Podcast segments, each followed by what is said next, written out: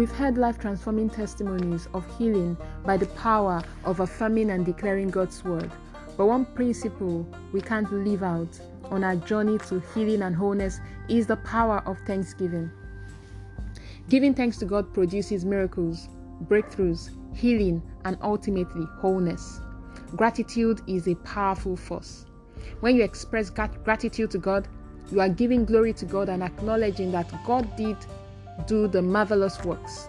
Psalm 92, verse 1 to 2.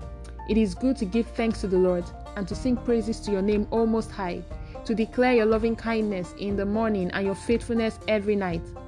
Thanking God in advance for your health and healing is an act of faith.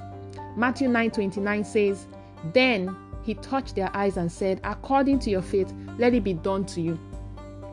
Like the power of repetition in confession of faith to receive healing, we must apply the same pattern of thanksgiving. Thanksgiving turns healing into wholeness.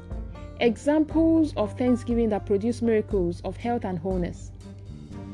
Number one, Jesus raised Lazarus from the dead in John 11:41.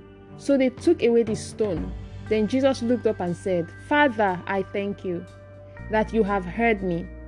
Before he proceeded in verse 43 in a loud voice where he called out, Lazarus, come out! And the dead man came out immediately.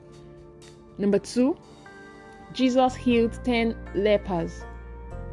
Jesus in Luke chapter 17, verse 11 to 19. 10 lepers in need of healing received an instruction from Jesus to go show themselves to the priest. That singular act of obedience got them cleansed, and only one out of ten of them came back to give thanks to Jesus. And as a result of that, he was made whole. In Jesus' words, verse 19 says, Thy faith has made you be whole. Nine were cleansed, but one gave thanks. And that one singular act cost him wholeness And so, just like Creflo Dollar's story of healing and wholeness, in the midst of trials, in the midst of of of um, of afflictions, in the midst of sicknesses, of pains, it's very very important to say, "Thank you, Jesus.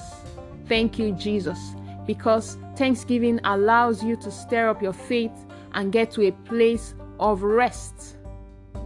I hope you've been blessed by these testimonies, and I wish you an amazing day.